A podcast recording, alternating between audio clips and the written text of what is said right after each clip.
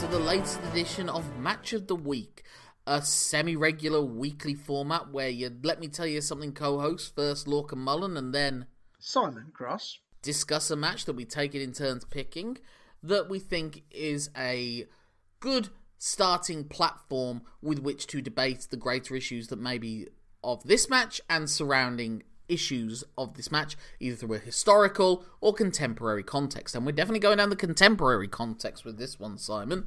This is uh, easily the most recent match of the week we've gone for. And what have you picked for us this week? I have picked the lights out unsanctioned match between Dr. Britt Baker, DMD, versus Thunder Rosa. So at the time, we were pretty curious to find out if we were going to be talking about that in the Meltzer five star project. And then when we found out we weren't, when Mr. Meltzer deigned to give it a mere four and three quarter stars, Ah, what's the point then? you might as well gouge your eyes out rather than watch that match, mightn't you, Simon? But we still thought that it was a match that was definitely a good launch pad for a discussion. Well, this is our first women's match in this uh, Match of the Week series, memory says correctly. Yes, we have recorded a couple in the backlog. But in uh, in terms of out to you listeners, this is the first one that you will hear. we want to make sure that we have a women's match. I think we should really try and aim for it at least one for every 10 matches. The problem is, throughout the history of wrestling, that does limit you slightly. And when you look at like my knowledge banks as well, it's not it's not great. you know, let's be honest. Don't don't do what I think you're gonna do. That's what she said. What? but it will increasingly not be the case because we are now in an era where women are increasingly prominent, at least in North America, in high profile matches. We've now had a second WrestleMania main event involving two women. Now it's over a two day period and it was the night one, so then it becomes a question of what is the true main event of WrestleMania 37 if you're going to give it to one match. Um, although apparently it's only gonna be one night next year, so they're going back to the marathon show. So Yeah, I think it's all up in the air. I wouldn't be surprised if WrestleMania became a two night affair at some point this decade and it just stays that way. I would not be surprised in the slightest. And we will talk about the Banks Belair match in comparison to this one at various points. But what this is, to the best of my knowledge, is this the first time a women's match not involving the women's title as main event at Dynamite? um, off the top of my head, yes, It sounds like it should be right. yeah. Well, not right as in "Yeah, don't give him it, but right as in it's a factual hmm. declaration which we can't back up with facts necessarily yet. But when has that stopped people like us doing that? What it is, though, is indicative of a larger part of what AEW does with Dynamite that I'm a big fan of, and that is allowing various people in the roster who wouldn't main event pay per view to be allowed on last for the TV show and be the departing image. I think AEW is doing a really good job of making it feel like a roster Yeah. of talent is what the appeal of AEW is. And it's funny when you look when I look back at the old WWF Monday Night Raws from the 93-94 period of time, that will very often be how they would work. The the main event of the that episode will be Bam Bam Bigelow against Scott Steiner Mm. or Randy Savage against IRS, and that will be the story of that episode, and it'll be introduced with like a little pre-match, pre-show promo, and then it will main event the show. And I think that AEW are doing not quite that, but they're allowing pretty much any mid card or upper mid card feud blow off to happen as a main event of an AEW Dynamite rather than just part of the mid card of the pay per views. We've seen it happen with things like Darby Allin, several Darby Allin feuds have ended like that. We saw it with the best friends against Proud and Powerful. We we saw it. We even saw it, although I don't know if it main evented the show, but we saw it with Dustin Rhodes and QT Marshall. Oh, you're the in my head. I was going to use that exact example. Bull and Bunny and the Bull. Blade. Blade, sorry, Bunny and the Blade. Uh, And no, Butcher and the oh Blade. no, the Blade, Butcher and the Blade. the bunny was the. Because Yeah, it involved a was- cuckolding element, I Yeah, can see why you yes. thought about bulls, but yeah, yeah. And I don't know if that I don't think that main evented. It might have main evented an hour, but it allows it gives it gives all these guys freedom and you know freedom to blade. I remember there was multi. I think all four of them might have bled in that match, there was a lot of claret. Yeah. and that is famously what happens in this match as well. And I think a lot of people will expect this to be the launch pad of the main event career of Britt Baker. There's obviously a lot of people trying to sell this as Britt Baker following in the footsteps of Stone Cold Steve Austin at WrestleMania 13, mm. and Becky Lynch in that pre Survivor Series package where their face covered in blood is this lasting image that defines their character and their superstardom. She's already had, like, a very good bloody faced image when her nose got knackered. That's, like, Hmm. a really, like, gnarly shot. Uh, and so it looks like she's already had that kind of moment, but this this is kind of like a more intentional version of that, and it it's a match in which even through losing, she looks mint. Like no one looks bad in this. Like the loser does not look bad in this whatsoever, and because it's unsanctioned, she can even like go down that route of well, my record's fine. Like cool, you won. Didn't mean out. I do wonder how often they're going to lean into the unsanctioned elements. I wonder how many unsanctioned matches they've had at this point. Two, three, two or three. So were things like the best friends, proud and powerful? Was that not san- unsanctioned? No, that was a parking lot brawl. Oh, that, that's different then. Well, they they never did that whole. They never made the sh- uh, dog and pony show of turning the lights on then turning the lights off for that one. It makes sense more because of the importance of win loss records, as we're told. I've always had my hmm. issues with win loss records. We won't. We don't need to go over that again. But what it also allows is a potential continuation of that feud later on, like when Kenny Omega starts feuding with Jon Moxley again, and he says, "We've never wrestled each other." we don't Or have- every time I've wrestled you, I've beaten you, which he did use in that very long intro uh, that Justin Roberts was like reading out in like the few in the past few months. But back to this match. Well, what surprised me actually, following on from this match, was that Thunder Rosa stuck around. Because it seemed to me like this was the logical end point of Thunder Rosa's working relationship with NWA just before the promotions open up. And I mean, late, literally later that week, she was fighting uh, Kamille Brickhouse on the big NWA comeback show. Yeah. Uh, losing to her as well, which made me think, oh, maybe she's moving straight to AEW. But as far as I'm aware, she's still under contract with NWA, but she has started appearing on AEW as well. I expected essentially the Britt Baker from here, and I still think this is probably going to be the case. She will win the women's title from Hikaru Shida as soon as she challenges her the first time. Which I think will be next month. I think we're heading for a double or nothing match. That, that that's where I smell the storyline going. Yeah. And then she essentially becomes the ace of the women's division in the same way that Kenny Omega is within the men's division right now. And it will get to the point where she'll say, Is there anyone left to challenge me? And then Thunder Rosa was going to make her big comeback and Well, challenge th- her. th- this is the problem I have with this. Not with this match, but the situation they're going to have after they do what they rightfully should do. Because Britt Baker, ever since she's turned heel, has been a hot property. It's weird because she, we're we're about a year delayed because of the leg break in like the whole Britt Baker trajectory, but we've actually benefited from it. yeah. And we're Um, also a year delayed because of the presentation of her to begin with. Hmm. That she was brought in as a smiley, happy go lucky, not happy go lucky, but I I really did not care for her initial feud against Brie Pri- Bea Priestley. I, I just thought that they tried to blur the lines uh, because it was about oh how Bea injured her for real, which I don't get when like you're presenting professional wrestling. Uh, just like oh this happened for like she, like, she really hurt me. Well, yeah, that's that's the point of what you're trying to do. Like yeah, yeah. Ah, and I did like I, like the pop she got when they were in Brit- Pittsburgh, uh, where she's from.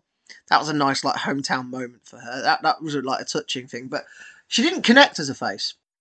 No, but as is so often the case, these people come in as white meat baby faces, and then you turn them heel, and suddenly they find a character, and they're just off to the races.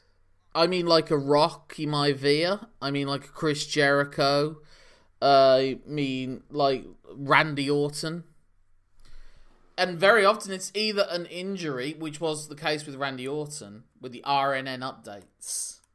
Interesting you mentioned Randy, because obviously Thumbtacks were involved in his coming out match, and Thumbtacks are involved here as well. So you could draw a parallel of like this really being her like solidification as like someone who's really hard to beat as well as really annoying. Yeah, we really should bring that match into consideration for a future match of the week, actually, Mick Foley against Randy Orton. Mm. Because that bump that he took onto the thumbtacks is probably one of the most significant bumps since Mick Foley went through the table. Because it took the thumbtacks and the extreme wrestling stuff and made it more commonplace for regular wrestlers to do it every once in a while. Obviously, Triple H had done stuff with barbed wire, but if you looked at it, it was actually a control. It was it was funny every time Mick Foley got hit with barbed wire, it was real. But then you can see the moment where he got switched out for a fake barbed wire. Mm. So there was a certain amount of control that Triple H wasn't doing. But Randy Orton, you couldn't deny that those were thumbtacks in his body. Yeah. And subsequent to that, then Thumbtacks became just a trademark of almost every Abyss match in TNA. And so even Sting was taking thumbtack bumps. Yeah. I think the funny thing with thumbtack bumps is they're not actually very risky for a career or an injury. It's just a palpable pain that everyone can relate to. Yeah, it, it does have that relatable pain. I do worry that it's going to end up with like one going in like an eye one day. There's, there's a lot of. I wouldn't be surprised if they're slightly gimmicked thumbtacks mm. in that regards. Kind of like a Chekhov's gun situation for, for Britt yeah. with the thumbtack.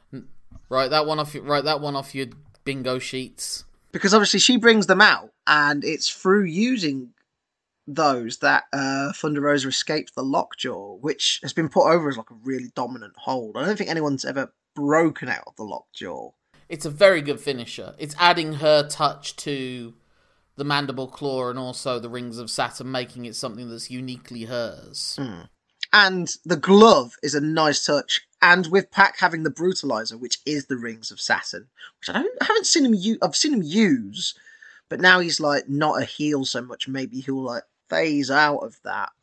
And what also makes the lockjaw work as well is the whole she's a dentist, so she actually understands the nerve hold endings. I mean, that was the whole uh, birth of the mandible claw was that it was a guy who was literally a physician who the fugitive was based on that ended up working as a professional wrestler. And because he knew how the body worked he would he created this hold and he said this is a numbing move. And so it works even better than it does for the mankind or the fiend as hmm. well. It, it works perfectly with her character and it also allows her to do great humiliating post-match things because her opponent's always out of it and that's what she's been doing to thunder rosa for these past few months Yeah, I mean, like when she blindsided her and like rubbed off her face paint. Not as bad as a mask, but for someone who paints her mask and is trying to like Mexicana kind of thing. yeah it's a great way of doing an equivalent of a dirty racist character without them having to lean too much into the dirty racism of it. Mm. You know it's like as close as we get to acceptable heel racism in wrestling now. It's not triple h trying to new tying a noose around Booker T, and it's not Jinder Mahal saying shit about how Japanese people talk. Mm. It's just someone using arrogance and trying to get into someone's head about their personal pride, but pride related to their culture. But it's as much just because she thinks it looks cool. Yeah. And Thunder Rosa, I mean, as soon as I saw her on NWA Power, early NWA Power was some of my favourite wrestling to watch in recent years because it was such a fantastic callback, and Jim Cornette hadn't yet used an incredibly old racist joke, so it was tolerable. He was in his element for once, but then he was too in his element. Not like that, Jim. What are you doing? Jim Cornette's element has a very combustible number. It's uh, it's the magnesium of personalities. um, Th- as soon as Thunder Rosa ca- appeared on screen, and I know that she'd been part of Lucha Underground, and everyone who watched her in Lucha Underground was amazed at her improvements in the interim. I haven't seen any Lunch- Lucha Underground to comment one way or the other. But one thing that really stuck out to me was how snug and crisp and hard she hit, or made the impression of looking hard, which I can only attribute to the fact that she is literally a combat sport trained fighter. Yeah. So she will know things that can make her strikes look good in the same way that Matt Riddle can, the same way that Ken Shamrock was able to. It's not Shane McMahon phantom punching. Yeah, yeah. Lesnar as well. Uh, although sometimes Lesnar just does it. Very often at the worst end of what women's wrestling used to be, especially in the Divas era, was the sense that there was no weight behind what they were doing. They wouldn't even lean into the ropes when they run the ropes. They barely bounce off them. Thunder Rosa attacks things with a viciousness and she throws herself into everything. She throws her weight behind moves. And, you know, she's not the only person that does that. As everyone says, Nikki Bella had one of the best forearms in all of wrestling. oh yeah. So it's not like it's something that women can't do as well as men. It's just oftentimes they're not allowed to. But Thunder Rosa, just immediately as soon as you saw her, she's like, "There's no way she's staying in NWA." With her Yeah. look, with her cool look, with her unique background, with her ability and her character work and her decent mic work, there's no way she's not going to AEW or WWE. And then as soon as lockdown happened and she comes into AEW and they start to do, I mean, that was before the Impact Wrestling stuff. That was the first loaning of talent negotiations, and she had some really good stuff on uh, with Hikaru Shida and other people. I mean, we also got to see like Serena Deeb as well, who is Yes. mint. Fantastic. And a lot of people say that Mickie James will hopefully get to go down the path that, that Serena does now that she's been let go and just be let off the hook and be allowed to be what she is, which is a fantastic wrestler. Mm. Not necessarily in AEW, but Just wherever she chooses to do. but the whole AEW women's division has always been a, a starting and stopping point because you need to have it now in wrestling. It's just a necessity in the 2020s that there has to be a women's division and it has to be pushed well. But you still, outside of Japan, have a shallowness of talent that will gradually not be the case probably by the end of this decade. But one of the problems with AEW was a lot of it's bringing in inexperienced people who haven't done TV stuff and even fewer experienced women in that area. And so a lot of women were brought in that didn't necessarily have the right tools. And they also weren't given the attention that they fully deserved at various points. Okay. Few things about the uh, AEW women's division. First few months of Dynamite, they knackered it. Uh, the whole Brandi Rhodes Nightmare Collective thing, oh, bleh, just, just didn't work for whatever reason. Uh, then obviously you've got the effects of lockdown. You've got people not finding their characters yet in Britt Baker. No one, nothing just really fit, and it always seems like they try little things. And okay, cards on the table. I don't watch a lot. I haven't watched a single episode of Dark or Dark Elevation. I don't know what they're trying on there. But in terms of what I see on AEW Dynamite, Hikaru Shida, as much as I love her, I don't think she's struck as champion quite in the same way they wanted to. Riho is a good wrestler, but the mic work wasn't there, and it's like, Well, that's the problem with a lot of the Japanese talent. yeah, like I'm not saying you have. I mean, you do have to have great mic work to, you know, be a, a great.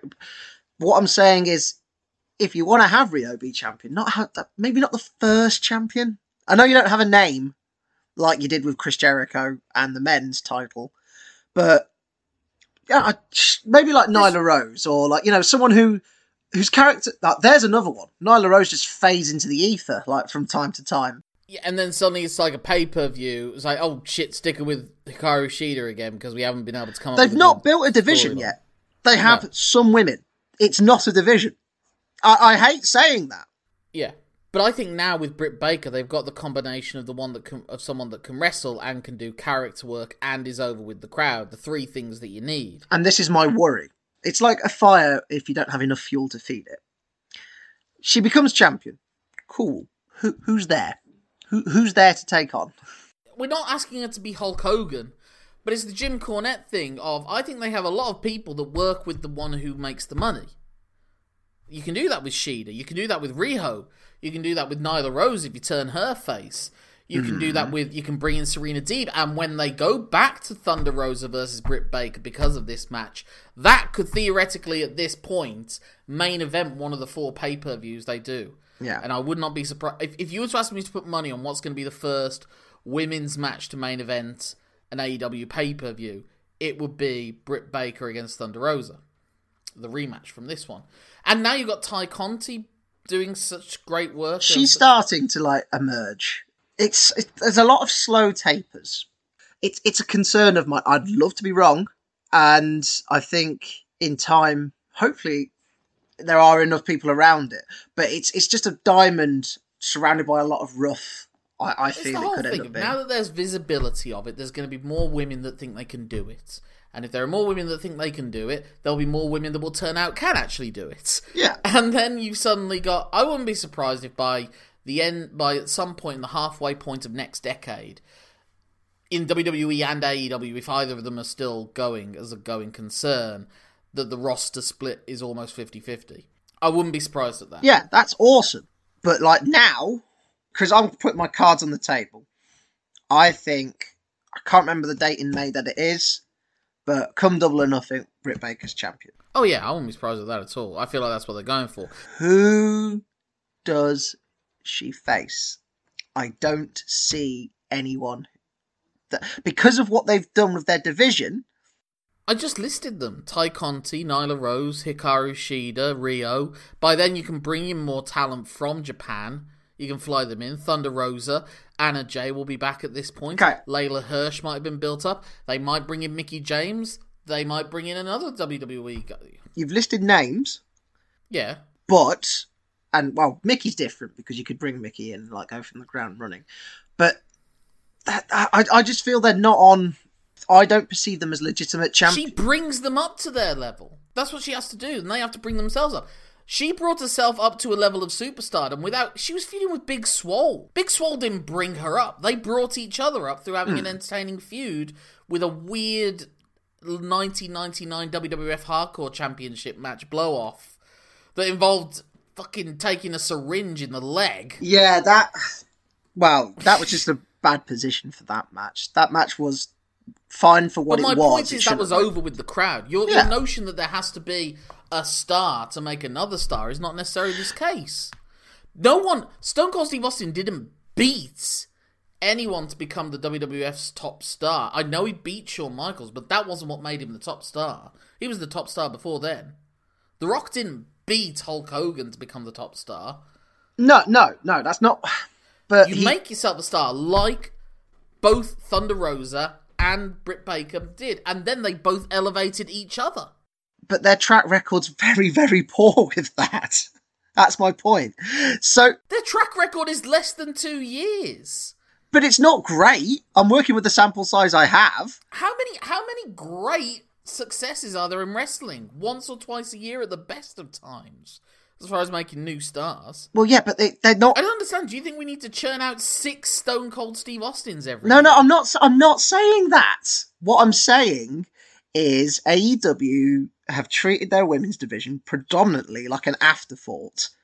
Now they've got someone who's like got all the tools of the toolbox. That's great, but because managed to do it whilst they were an afterthought. Imagine what they'll be able to do it now that they've got confidence in them. yeah, in her, well, do they have? Com- I, I, I don't have faith in I think AEW's got- I women's think they've got division. increased confidence in Tay Conti. I think they're gr- gaining confidence Yeah, in Hikaru. and I'm not saying it's. The, I'm not saying it's the wrestlers. What I'm trying to say is, if you look at how AEW's presented its women's divisions thus far, I I feel I'm well within my rights to have natural apprehension about what they can do with the tools they have available. they did this match. They did, awesome. So there's no reason they can't do it again. And now they know the formula, they can do it more often. The formula is you build characters. You can start comedic and then you build it up. And that's what happened with Britt Baker. Yeah. Starts off comedic, Chris Jericho 98 esque character. Got a fantastic rapport with Tony Schiavone. Give her a Rebel Reba not Rebel or Rebel not Reba, I can't remember which one it is. Give her the Gaga and let her go with the promos. Hmm.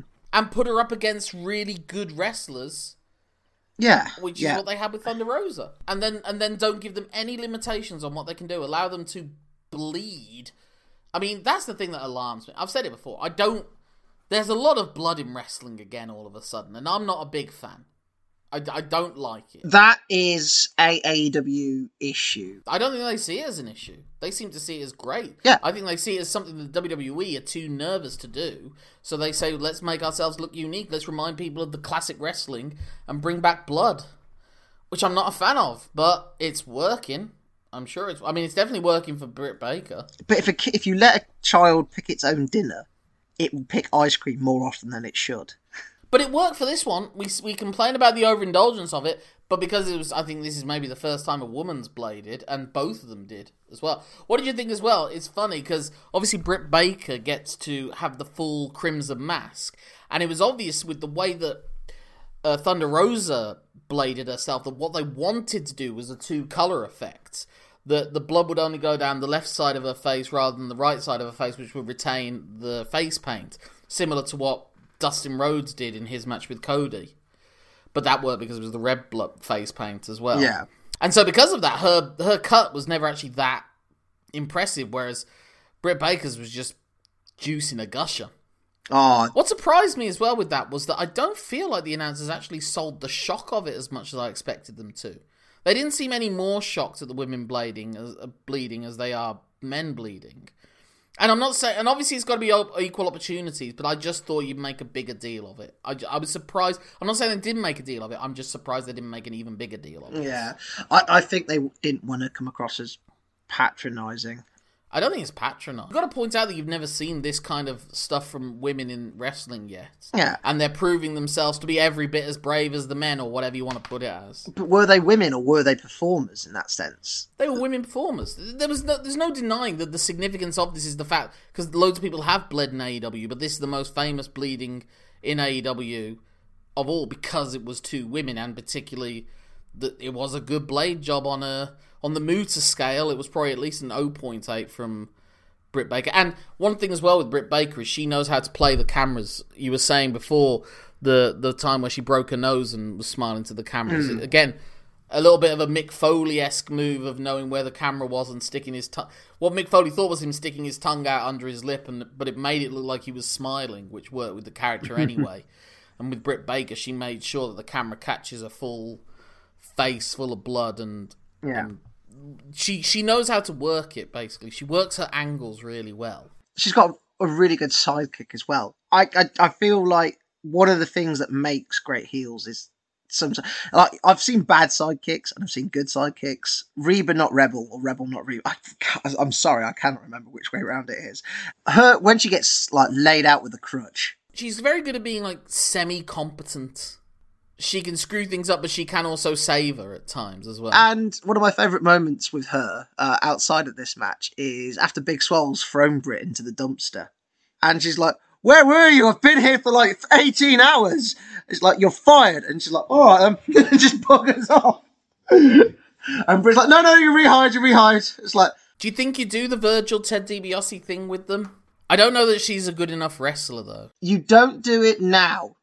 You keep that powder dry until you've got a full crowd, which is again, uh, which in a, I'm, I'm deviating, but I think with the Wardlow MJF thing, I think that role was slowed with COVID, and they're waiting for a crowd to be back before they go down that path again. They alluded to it once or twice, very like very tinily, tinily tinily. Like, I'm owning it. It's on it. I'm here in this space now. Like, they've done some very tinily things. this must be killing you. Oh. oh god i mean we're both guilty of our spoonerisms and mixed metaphors but tinily Tinily. That's going to be a runner.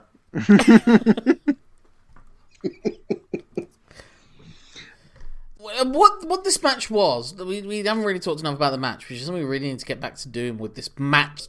Uh, now it's the Spanish announce table spot, or oh, it's Sabu, so there's going to be at least three tables destroyed in this match. With this one, what I really loved was that they teased the table spot, and then when Rebel goes Yeah. to it later on, it was long enough that you forgot about it, and then you remembered it when she went through it. I really like that. The brawling into the crowd was very reminiscent of the Austin era WWE. Unfortunately, it wasn't brawling into a crowd of fans; it was brawling into a crowd of overacting lower mid card guys. But they did what It's they well did. shot as well. It was like the level of crowd that you saw in the old WWF computer games. Actually, just thinking about it. I, I can't imagine what Billy Gunn's thinking watching this.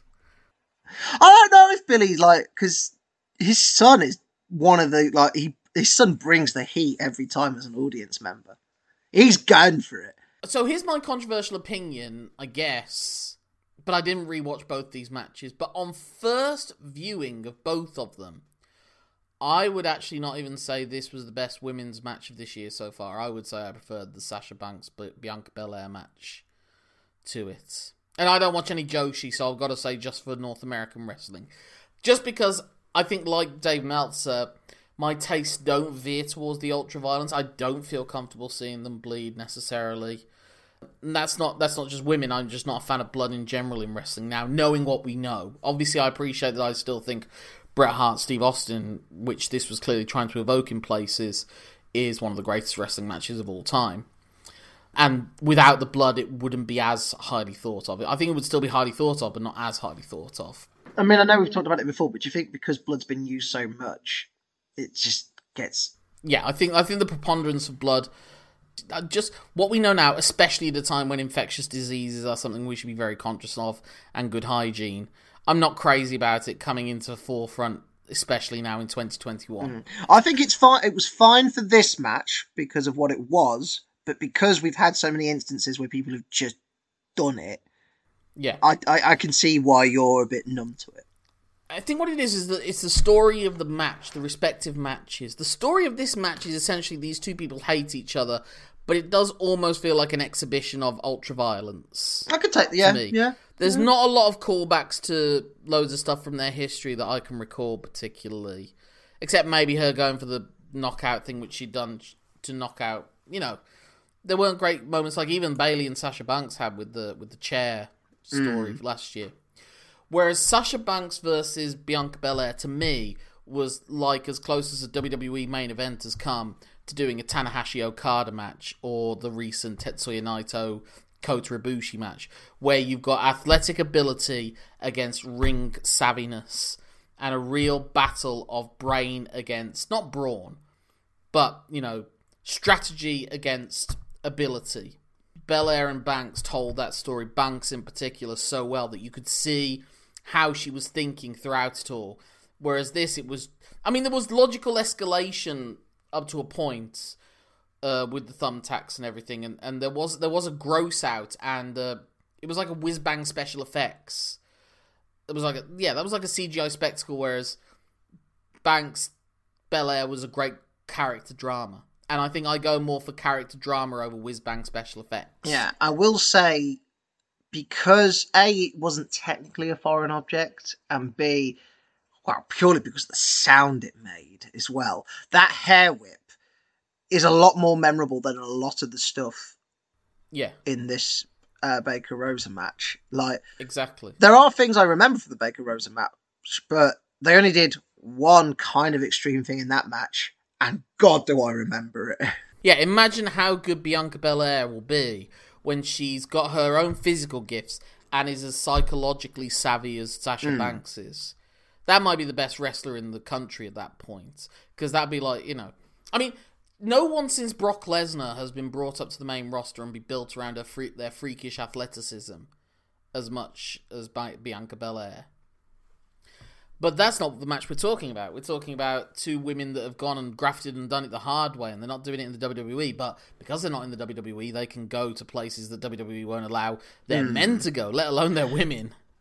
I mean, where'd you go with the, the? The question is though, like we're saying, Thunder Rosa versus Britt Baker could main event pay per view, but do you give them twenty minutes of just a regular match, or do you have it be another gimmick? Do you put them in a steel cage? Do you put them in a Falls Count Anywhere match. You can't do it again as unsanctioned, but you got to try and bring some. You know, it's th- that thing like if you remove the weaponry, could they have a match as good as Sasha Banks Bianca Belair was without the weaponry? They're both fantastic wrestlers and they're both great at character stuff. So yeah, maybe. It's already established pretty well. This was like seasoning.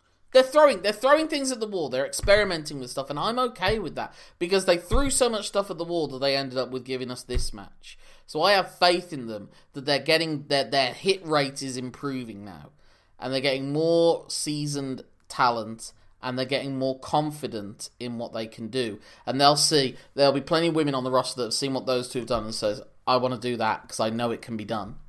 Which is why, which is why I was saying there are going to be so many more women now going into wrestling boot camps, and fingers crossed you get rid of all the nonsense. They should be okay. Look at how just hewn into the fabric of uh, uh, the UFC now women's matches are. They've got three weight division champions. They don't have Ronda Rousey's anymore, anymore, but they still have. It's still a viable part of the show. They get reactions from the crowd. They're not seen as novelty. So I think when people are talking about the the rise of the women's division in AEW, this will be seen as the most. This is the most significant match so far in women's wrestling in AEW. Arguably, I don't know. I think it's a big. It may be the biggest match since uh, Becky Lynch, Charlotte, and Ronda Rousey because, like I said, it's only qualified that Bianca Belair and Sasha Banks main evented WrestleMania, and it's nothing new. This was something new for what women's wrestling was being presented as in a mainstream on a fucking TNT national television program watched by over a million people or so at this point, or coming up on that. And he got four and three quarter stars from Meltzer, and that was a big deal for some people. I, I came across as pessimistic earlier, and yes, I I, I think if I take, I'd say you only did tinily. Simon. Yeah, uh, You know, only not tinily. too much. I, I I guess I was just looking at the past too much. I can accept that argument, and hopefully, this is this glorious launch pad that I think we it could potentially be. It can't be this kind of match now for another year. Oh God, keep it special. I don't want to see another woman bleed unnecessarily. I don't want anyone to bleed unnecessarily, but I don't want to see any woman. I don't want to see anyone really bleeding for another six months to a year. But I do- don't think that's going to be the case. But there we Oh, we go. got blood and guts soon. It's in the name. Yeah, that's true. Actually, yeah, we can't help but have blood there. Someone, someone's going to bleed heavily in that match. Anyway, after all these matches of the weeks, where we did sometimes talk about the matches, so we're going to go back, assuming no five star matches in the interim, to uh, traditional Let Me Tell You Something episode. And boy, has this been a contentious issue in recent months, and it's always been high on our to talk about list. We're finally taking the ball by the horns. We're going to talk about it. What are we talking about in the next Let Me Tell You Something episode, Simon? We're talking about the very thing that people, all wrestlers, are scrapping for. Well, one of the two things that um, it's all about. It's not about checks. It's about championship belts, baby. And that is something that obviously we expect both Britt Baker and maybe Thunder Rosa to have around their waist later on. But is the AEW women's title a good example or a bad example of a championship belt? That's a topic for discussion then as well. But until then, if people want to get in touch with you, Simon, whether what they have to write for you is a big, massive epic or some tinily written short sentence, how can they do so? They can get in touch with me on Twitter, where I'm so known as Simon Cross Free. Free for the number of eyes entirely. it bothers you because you don't know if that's true or not.